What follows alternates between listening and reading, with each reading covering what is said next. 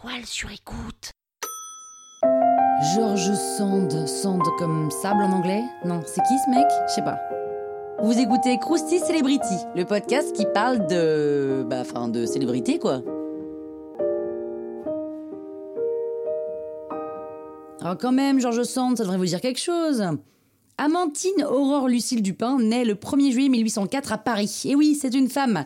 Elle est aristocrate par son père et roturière par sa mère. À la mort de son père, elle est élevée par sa grand-mère à Nohant, une petite commune de l'Indre. Aurore Dupin est très attachée à cette ville et d'ailleurs elle y vivra le reste de sa vie entre Nohant et Paris. Sa grand-mère lui enseigne la philosophie, notamment celle des Lumières, et Aurore se marie au baron Casimir du Devant en 1822, rien à voir avec Casimir qu'on connaît tous évidemment, et ils auront un fils, Maurice.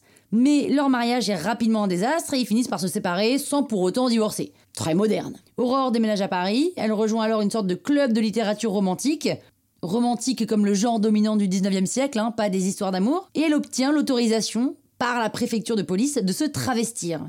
D'abord par revendication, pour pouvoir accéder aux mêmes activités que les hommes, mais aussi parce que les tenues sont plus pratiques et coûtent moins cher. Et avec Jules Sand, son nouvel amant, il publie un roman, Rose et Blanche, qu'il signe de son nom à lui.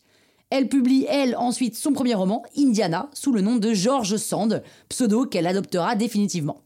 Pour le prénom Georges, bon, c'est pas très clair, mais en gros, c'est un prénom mixte qui signifie qui travaille la terre, en hommage au Berry, qui lui est très cher.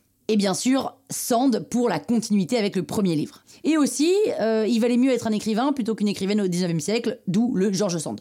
Donc elle devient très connue avec son roman Valentine, ce qui lui assure plus de stabilité financière. George Sand rencontre Alfred de Musset lors d'un dîner et il tombe amoureux. Mais c'est une relation très tumultueuse, ils se trompent, ils se quittent, ils se reprennent, ils se déchirent, ils se kiffent, ils se... Ah, bref, jusqu'à leur séparation définitive en 1835. Et à ce moment-là, George Sand veut divorcer définitivement de Casimir, celui dont elle n'était pas divorcée encore.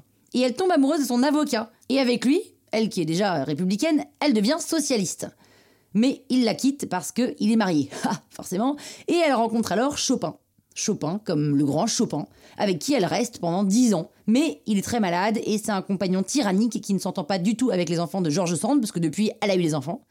De cette situation va naître une pièce de théâtre qu'elle écrit, Le Château des Désertes et elle commence à s'engager en politique et écrit pour des journaux révolutionnaires. Mais la révolution de 1848, c'est un échec. Louis-Napoléon Bonaparte fait un coup d'État et arrête ses opposants. Elle va donc se battre pour les faire libérer, en vain.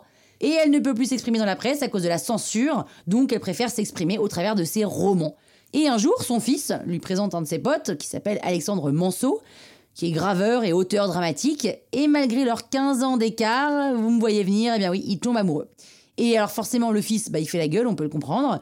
Mais bon, le temps passe et les années suivantes, elle va sortir près d'une cinquantaine de bouquins quand même. George Sand meurt le 8 juin 1876 à l'âge de 72 ans d'une occlusion intestinale, potentiellement parce qu'elle a mangé trop de moutarde, ça j'invente, mais potentiellement. C'est la seule femme du 19e siècle à avoir pu vivre de sa plume. Et ça, c'est fort. Croustille, hein? La toile sur écoute.